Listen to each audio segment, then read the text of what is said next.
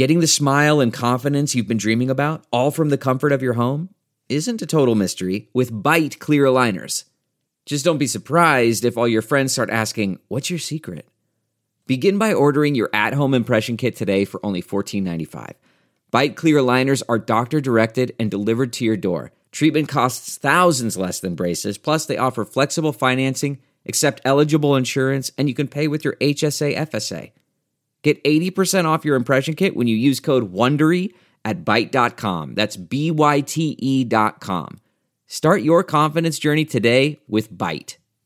Happy Chinese New Year! 新年快乐! By the time you hear this episode, if it's sometime after January 25th, 2020, we will already have said goodbye to the year of the golden pig and officially ushered in the year of the golden rat. And for the first time in Tech Buzz China history, we are going to do an annual review. It's a retrospective of sorts for 2019 with a few updates.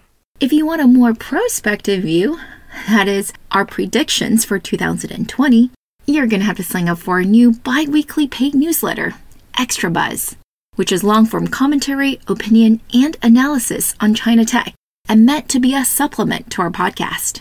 Don't worry, it's only $2 a month, and with our current Chinese New Year's promotion, you get an entire year's worth of extra buzz for just $18.88 a year. That's 22% off.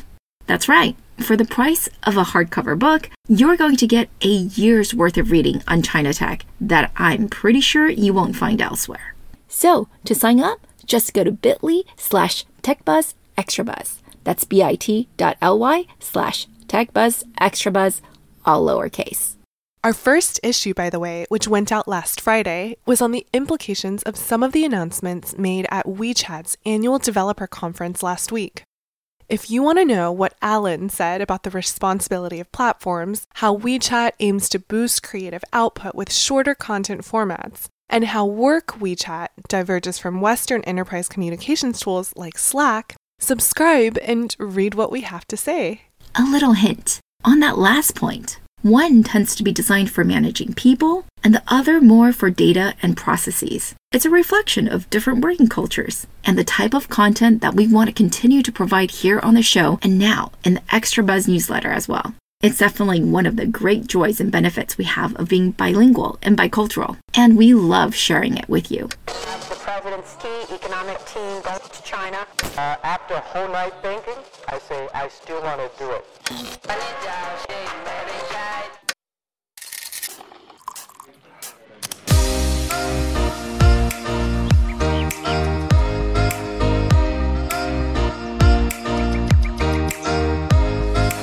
Hi everyone, we are TechBuzz China by Pandaily, powered by the Sinica Podcast Network by SupChina. We are a bi weekly podcast focused on giving you a peek into what's buzzing within the tech community in China. We uncover and contextualize unique insights, perspectives, and takeaways on headline tech news that don't always make it into English language coverage so you can be smarter about the world of China tech. TechBuzz China is a part of pandaily.com, an English language site that tells you everything about China's innovation. I'm one of your two co-hosts, Ray Ma. And I'm your other co host, Ying Ying Lu.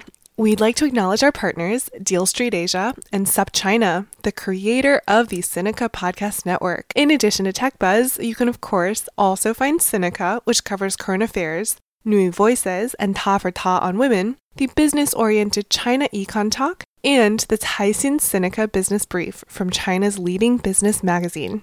If you wanted to get a first hand look at China's tech scene but didn't know where to begin, check out Decode China. Pandaily's one week immersion program into China's tech ecosystem. The latest installment, which involves visiting companies like Tencent, Didi, and Ant Financial, as well as courses, workshops, and networking events, will take place in Beijing and Shenzhen from March 23rd to 29th. To learn more, visit decode.pandaily.com.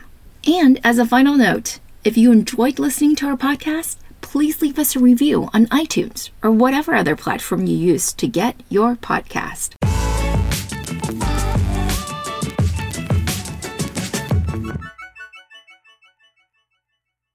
Okay, I have to confess, even though we call ourselves Tech Buzz China, most of our content really centers on Chinese internet companies, with the occasional hardware business thrown in. So let's be clear, that's what this retrospective will primarily be about China Internet. And if we narrow it to Chinese Internet businesses, then the word that many would use to describe the industry, at least when it comes to their core performance in domestic China in 2019, would probably be this unremarkable. Unremarkable. Or, if we're being kinder and gentler, unsurprising. For the most part, companies that were already showing their strength in a big way in 2018 continue to do so. And those already on their way down, well, they simply met their end. But a large part of that was because macro conditions weren't favorable to anyone. Chinese mobile internet usage has basically reached saturation. The easy growth of previous years has disappeared.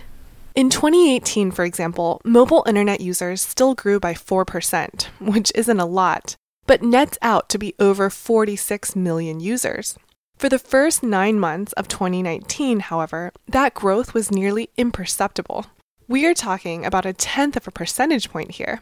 And even when you multiply that by the extra large base of 1.1 billion, the result is just barely over 2 million new mobile internet users. That's a major slowdown for a country that's used to double digit million growth. It's not like Chinese entrepreneurs and investors didn't know that. The death of the so called population dividend, or Renkou Hongli, has been predicted for a few years now. You only need to know simple arithmetic and demographic trends to know it was coming. But still, this is the first year where it hit the industry really hard. And it wasn't just reflected in the number of new users either. The number of minutes an average user spent on mobile per day also increased by just a smidge from 5 hours and 41 minutes to 6 hours. That's a growth of just 5%. For reference, the number quoted for the US is only about 3 hours because TV watching is still massive. But at already six hours a day, how much more could usage time in China grow? And that's why, with both user growth and time spent plateauing last year, there is a general sense that you actually have to really focus on product development in the user experience now, instead of just burning money on distribution and user acquisition. That's not to say that there aren't plenty of cash burning businesses still, but that on the whole, investors are less willing to tolerate them. Whereas before, you could easily make the argument that there are a ton of newbies or 小白用户 coming online using your product for the first time, so you have the opportunity to define a category for them and build a brand new habit. Now you have more experienced users who are more discerning. Less easily hoodwinked, in other words but still easy to manipulate with the right incentive. So it's not like subsidies are going away for good. That's just something Chinese users have come to expect. And if it's something that puzzles you, now is a great time to review our Tech Buzz episode from a year ago at the start of the Year of the Golden Pig. Right. In episode 38, Battle of the Red Pockets, we went over how WeChat used digital red pockets and leveraged existing social relationships to onboard millions of users onto its payments platform virtually overnight. But that was a special circumstance. Nowadays, the Red Pocket incentives are back to what they used to be effectively coupons to acquire users or get them to spend more inside the product. Which brings us to our first major bullet point of 2019 and a topic that we've done multiple episodes on this year short video. You see, the app that paid for exclusive rights to this year's CCTV's annual New Year's Gala the most watched television program in the world with nearly 1.2 billion viewers last year, is none other than the short video app Kuaishou, also simply known as Kwai, that's spelled K W A I. Remember earlier?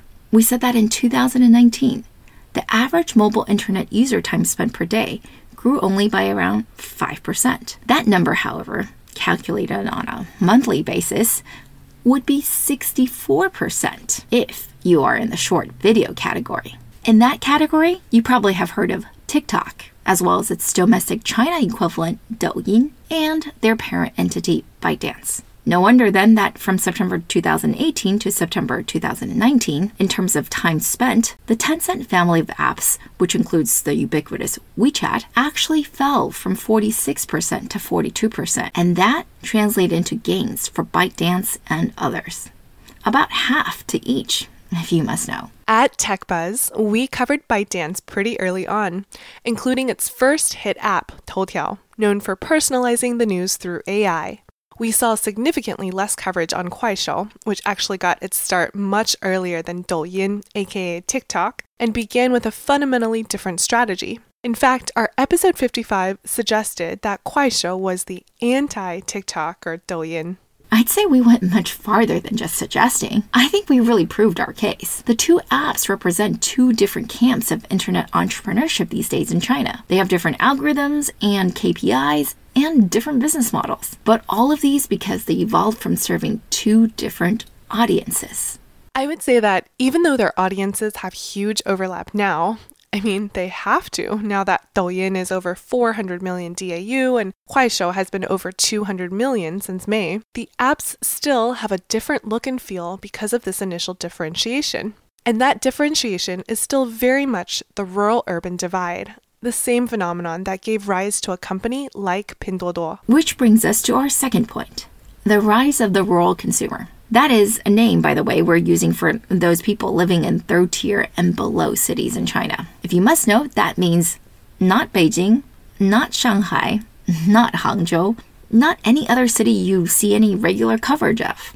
So, yeah, smaller, less urban cities. And unless you're literally tuning in for the first time to Tech Buzz or just starting to look at China Tech, I'm sure you've heard of Pinduoduo, that is ticker PDD, the subject of our episode 17, 0 to $23 billion in three years. Speaking of which, we should probably update that to say 0 to $46 billion in five years. But basically, Pinduoduo built an e-commerce empire out of selling cheap goods to rural consumers in China in a fun way that took full advantage of the WeChat ecosystem, which is, by the way, a great deal for Tencent, one of its major investors. Without going into detail on how it works, you should listen to our episode on it. It's one of the most popular. All you need to know is that Pinduoduo and others, including Kuaishou and Qutoutiao, sometimes together they're called PKQ, discovered the worth of the rural Chinese user and along the way found some intuitive and some unintuitive market characteristics. Intuitively, the rural Chinese user tends to have a bit more free time than their urban counterparts.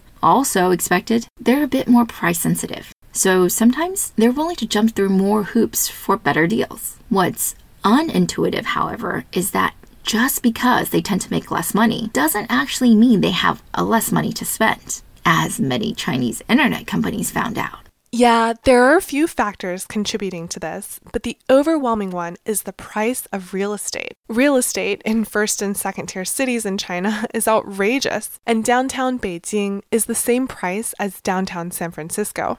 For those of you who are interested, we did a pretty detailed analysis back in episode 20 when we tried to figure out whether startups are behind rising rents in Beijing. One of the companies we covered in there, by the way, Danke, just went public with a mediocre but not horrendous offering. Some interesting facts in their prospectus, which we might go over sometime in our Extra Buzz newsletter, but the main takeaway is that for your average middle class white collar worker, housing has become so prohibitively expensive that your actual discretionary income isn't that much. Not fundamentally different, by the way, from what we see here in the San Francisco Bay Area, where extreme housing prices means that a household making $117,000 a year qualifies as quote unquote low income. I know. Crazy. Just goes to show when considering who to sell to, don't just look at your customer's top line number. Try to figure out what their bottom line is. And for rural consumers in China, which usually refers to first and second tier city dwellers, because real estate prices are often a fraction of what they are in Beijing and Shanghai, we're talking about less than one sixth, maybe as low as a tenth, and they're often completely debt free and even own a car. This means that potentially all their income, about $700 or so every month, can go to consumption. What's even less intuitive, though, is that despite the tremendous growth in China's transportation and logistics networks and decades of economic development, offline retail in rural China is still pretty crappy. You really only have to go outside of Beijing's Fifth Ring Road, meaning the outskirts of the city, to see for yourself. Again, those of you who are retail experts probably find this easy to understand. But today's shopping mall infrastructure in, in America took decades to build, since 1950 or something like that.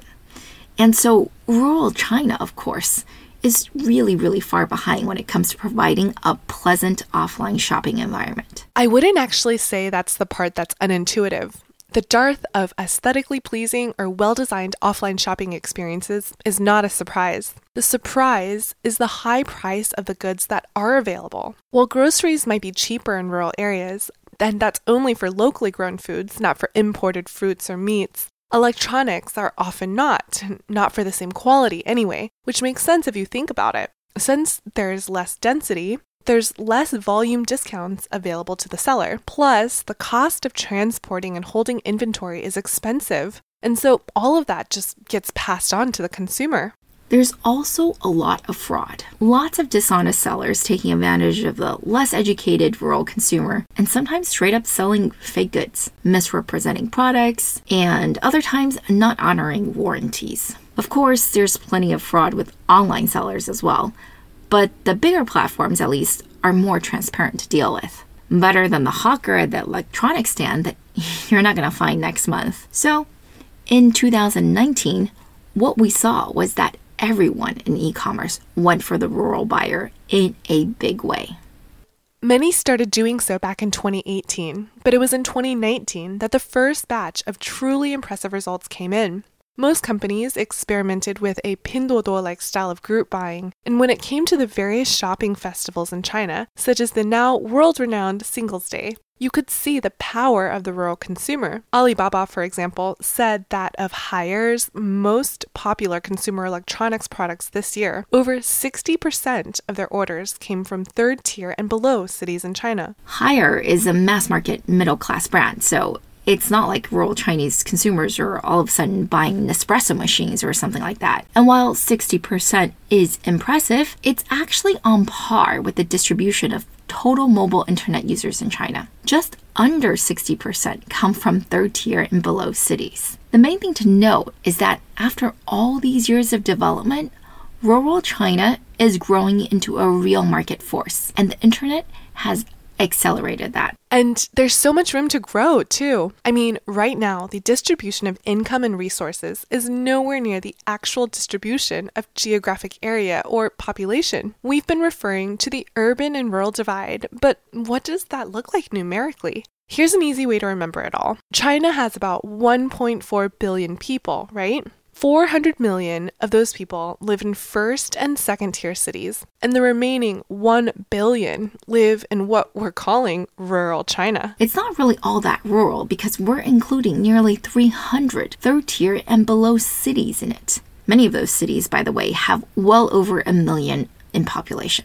And in addition to those 300 cities, there are 3,000 county seats, 40,000 townships, and over 660,000 villages, all spread out over 97% of the land area in China. So now, boom, 2019. Remember it as a year that these billion people became the focus of Chinese internet entrepreneurs and executives everywhere. Yeah, if 2018 was when it became the next thing, 2019 was when it became basically the only thing. The newfound purchasing power of the rural consumer, besides making possible the mega unicorn status of companies like Pinduoduo and Kuaishou, also created many opportunities for new ways of interacting and selling to them. And this is where we circle back to short video apps, who've really scaled up last year, as we've already mentioned. They contributed to two major happenings that, again, have been building for a while, but really reached a crescendo last year. One was in the domestic market, and the other was internationally. I like to think that these both happened because Chinese companies, besides YY that is, finally figured out how to get Gen Z and millennial users to create high quality, entertaining content at scale. The thing that happened in the domestic market was the rise of live streaming e commerce. Now, China was already the undisputed king of live streaming, as we covered in episode 7 and later on in episode 43, which was wholly devoted to esports live streaming, which is a totally fascinating and ginormous industry as well. And Kuaishou and Alibaba had already built live streaming shopping functions, so it wasn't exactly new. But 2019 was the year it became mainstream and also very, very profitable. Yeah, for the last two months of the year, especially, after the success of another record smashing Singles Day, that's $38 billion worth of goods sold Alibaba, for those of you who missed it, all anyone ever talked about was live streaming e commerce. It just made so much sense in so many ways. It was so much more interactive and interesting than looking at a web page or watching an asynchronous video. And the live streamers knew how to entertain. Mostly Gen Zers or younger millennials, they have a great knack for memifying things. That is, making things into memes. That's what the internet is, right? For making things go viral And none figured out how to do it better than Austin Li, Li Jiaqi, aka 口红一哥, or Lipstick Big Brother, who honed his presence selling L'Oreal cosmetics at a counter offline before going into live streaming. While he didn't take first place on Singles Day, another live streamer named Viya did. She sold almost $400 million of goods in 2018, by the way. I'd say Austin was better at making himself into a trending topic. And the point is, he's gotten so many fans now who watch him and trust his recommendations that he's able to negotiate rock bottom prices, even with major brands. In fact, when he found out that Lancome gave him slightly higher prices than they gave to arch rival Viya, he openly declared that he would never work with the brand again. And don't worry, he now sells way more than cosmetics, even if that remains his main shtick. Yeah, A list movie stars are coming onto his show to promote their movies these days.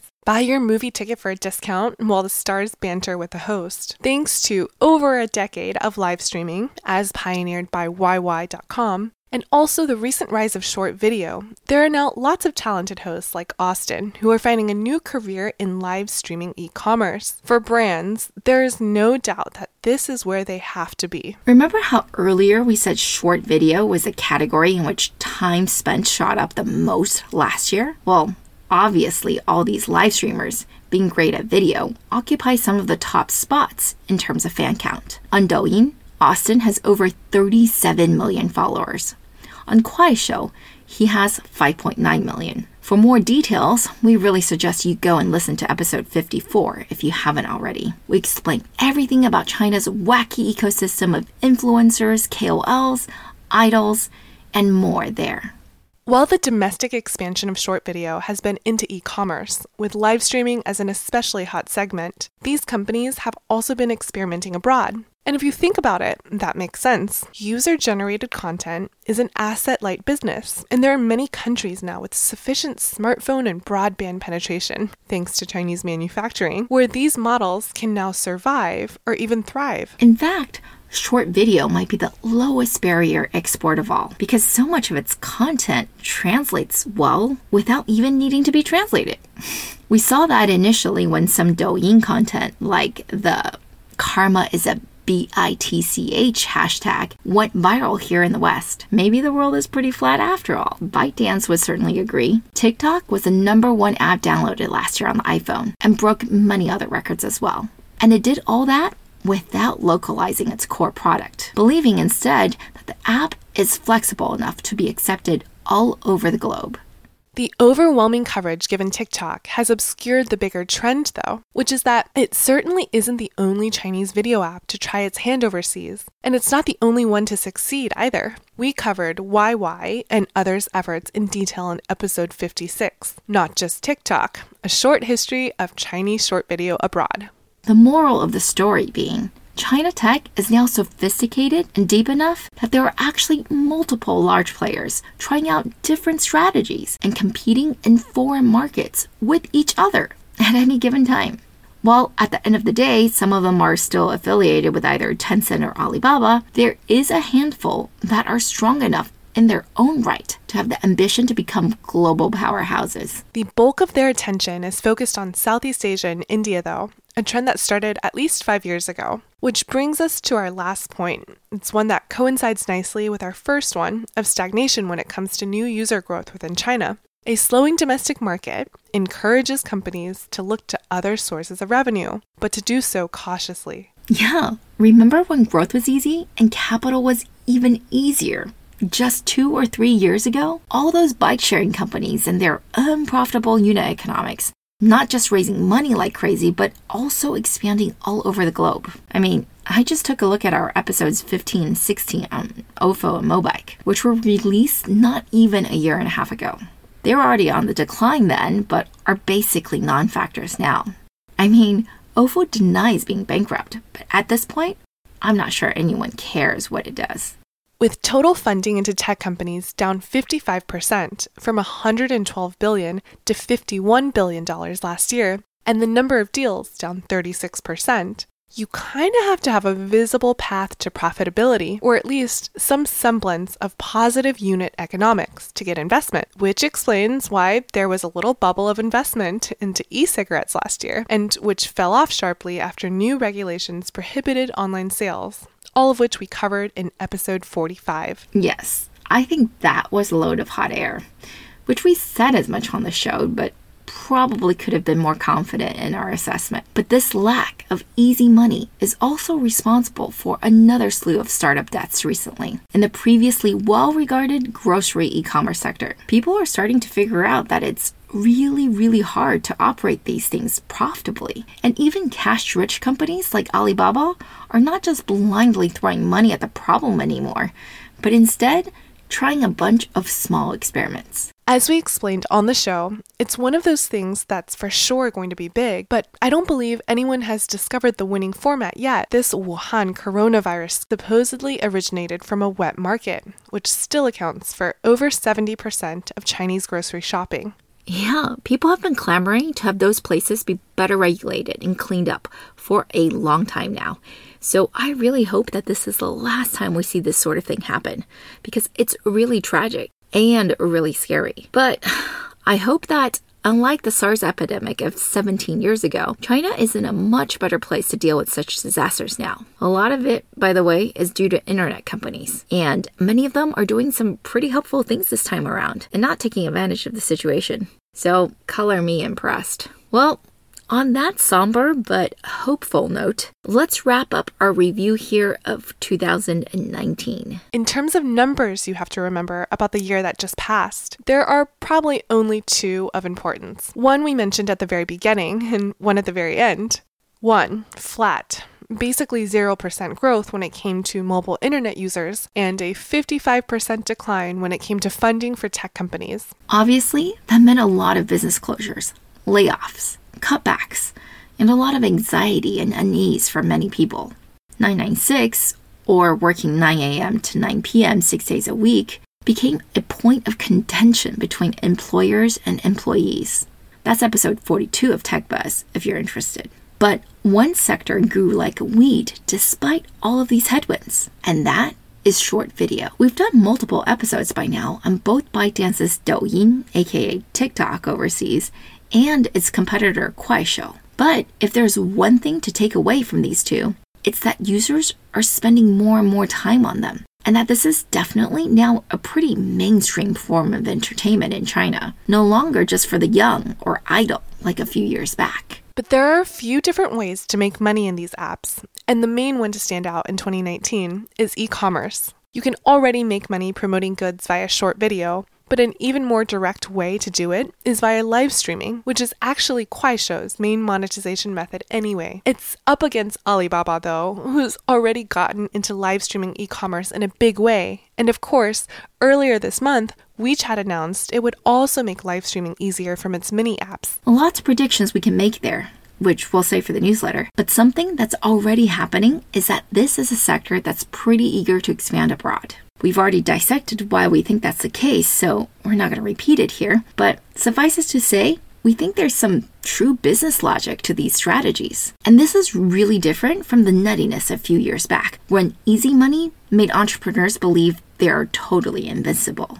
Yeah, the capital winter this year really reinforced the fact that even if you are a high flying unicorn, you can also die pretty quickly. You just have to run out of money. So, operational excellence and sound business fundamentals became top of mind by the end of 2019. I mean, if even food delivery giant Meituan could manage to turn a profit while locked in a war against Alibaba, really everyone in a business that makes sense should be able to. For us, we hope that this means China tech matures even further and that companies become more disciplined instead of just throwing money at top line growth. Sure, I mean, we've seen caution being thrown around here in Silicon Valley as well, but the spectacular fails of last year, like WeWork, is not really widely considered a Valley deal. So I don't actually think the fear is here nearly as much as it is in China. We are hopeful, anyway, that the capital winter leads to higher quality businesses and more innovative business models, not less. What are your thoughts? Let us know.